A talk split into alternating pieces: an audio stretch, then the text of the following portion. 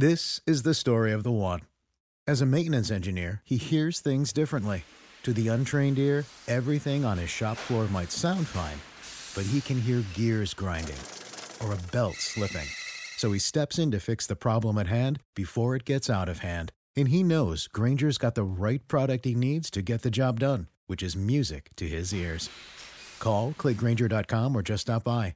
Granger, for the ones who get it done. Coming up on ten minute News, Special Edition. U S cities assess protest damage amid another day of unrest. Journalists report and record being shot at, arrested and intimidated. And NASA astronauts arrive at the I S S, courtesy of private spaceflight. It's Monday, June first. I'm Anthony Davis. America's cities boarded up windows, swept up glass and covered graffiti on Sunday as the country's most significant night of protests in a half-century promised to spill into another day of unrest, fueled by the killings of black people at the hands of police. The turbulence sparked by the death of George Floyd, a black man who died after being pinned under the knee of a white Minneapolis police officer, shook not only the streets of New York and Los Angeles, but dozens of smaller communities such as Fargo, North Dakota, and Lincoln, Nebraska. The damage extended even to buildings near the White House. Peaceful protests involving tens of thousands of people on Saturday gave way in some places to rioting, looting and violence, with police vehicles torched, stores emptied and objects hurled at officers. The police response varied from restrained to aggressive, with officers at times firing tear gas and rubber bullets. Disgust over generations of racism in a country founded by slaveholders combined with a string of recent high-profile killings to stoke the anger. Three months before Floyd's death, Armored Arbery was fatally shot as he jogged through a Georgia neighborhood.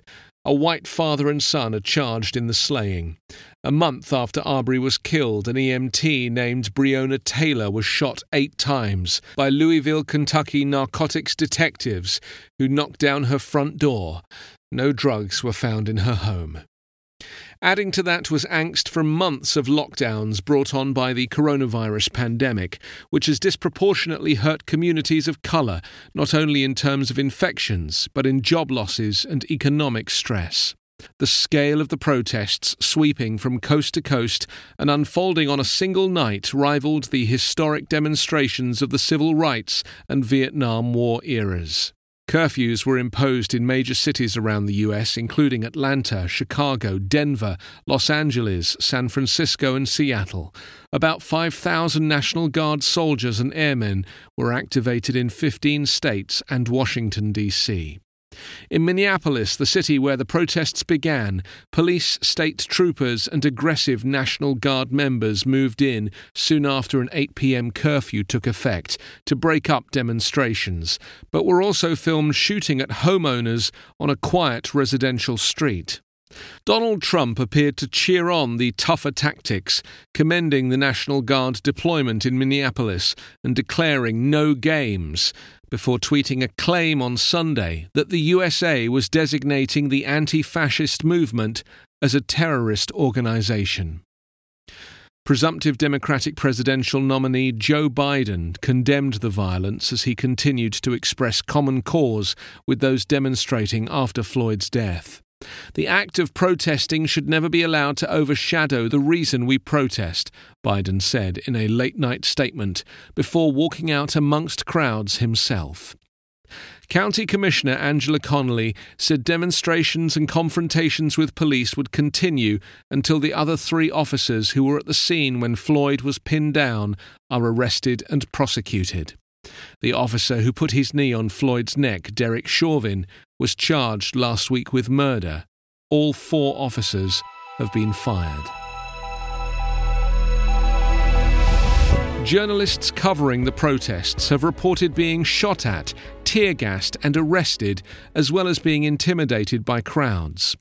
More than fifty incidents of violence and harassment against media workers were reported on social media and in news outlets throughout the weekend. They included the blinding of Linda Tirado, a freelance photojournalist and activist who was hit in the eye with a non-lethal round while covering unrest in Minneapolis.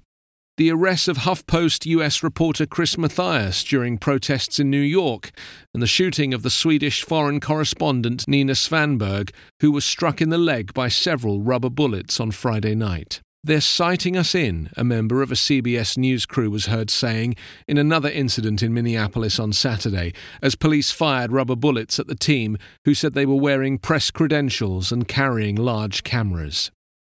David Kay, the U N Special Rapporteur on Freedom of Expression, said the reports of attacks on journalists were appalling and must be condemned and perpetrators held accountable. "They are a repudiation of fundamental rights enjoyed by all Americans under the Constitution and human rights law," he said. "Poor training combined with incessant attacks by Trump on the press as an enemy no doubt contribute to an environment ready for such abuse." The U S president has regularly called the media the enemy of the people, including in a tweet he posted on Saturday. In tweets on Sunday, Trump again blamed anarchists and the media for fueling the violence.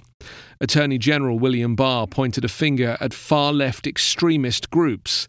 Police chiefs and politicians around the country accused outsiders of coming in and causing the problem. The original focus of the protests had the potential to be lost in the haze of looting. The press freedom group Reporters Without Borders ranked the U S forty-eighth in the world in its two thousand nineteen index, down three places as a result of growing abuse of journalists in the country.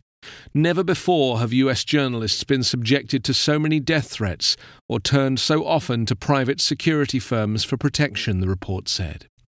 The majority of the most recent incidents appeared to be perpetrated by police, but at least two involved crowds.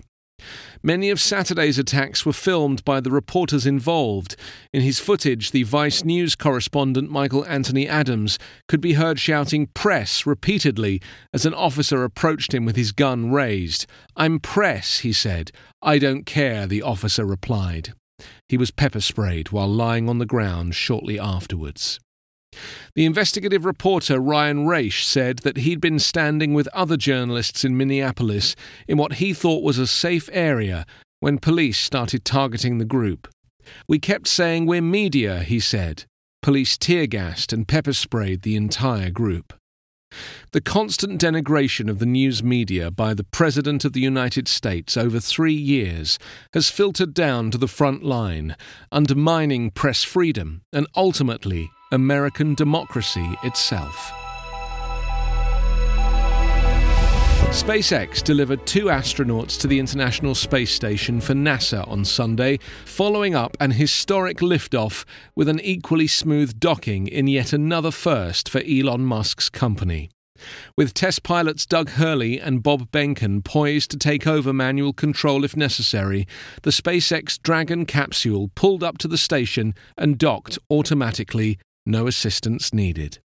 The hatches swung open a few hours later, and the two Dragon riders floated into the orbiting lab and embraced the three station residents. Unlike the SpaceX and NASA flight control rooms, where everyone was spaced well apart, there was no social distancing or masks needed in orbit. It was the first time a privately built and owned spacecraft carried astronauts to the space station in its more than twenty years of existence. NASA considers this the opening volley in a business revolution encircling Earth and eventually stretching to the Moon and Mars. The docking occurred barely nineteen hours after a SpaceX Falcon nine rocket blasted off on Saturday afternoon from Kennedy Space Center, the nation's first astronaut launch to orbit from home soil in nearly a decade. Despite the coronavirus pandemic, thousands jammed surrounding beaches, bridges and towns as SpaceX ended a nine-year launch drought for NASA. The achievement, years in the making, is expected to drive down launch costs so the rich might be able to afford a ticket to space in the coming years. You can subscribe to five minute News with your preferred podcast app, ask your smart speaker, or enable five minute News as your Amazon Alexa flash briefing skill. Please leave a review on iTunes Podcasts or Amazon. five minute News is an independent production covering politics, inequality, health, and climate, delivering unbiased, verified, and truthful world news daily. I'm Ken Harbaugh, host of Warriors in Their Own Words, a podcast that presents the unvarnished, unsanitized truth of what we have asked of those who defend this nation. As a country, we need these stories more than ever. Stories from Americans who have borne the battle, including thirty-year-old remastered interviews with veterans from World War One recounting their time in the trenches of Europe, and with veterans from World War Two, Korea, Vietnam, and from our most recent conflicts in Iraq, Afghanistan, and other battlefields Americans may never have heard of. Hear their stories by listening to Warriors in Their Own Words wherever you find podcasts.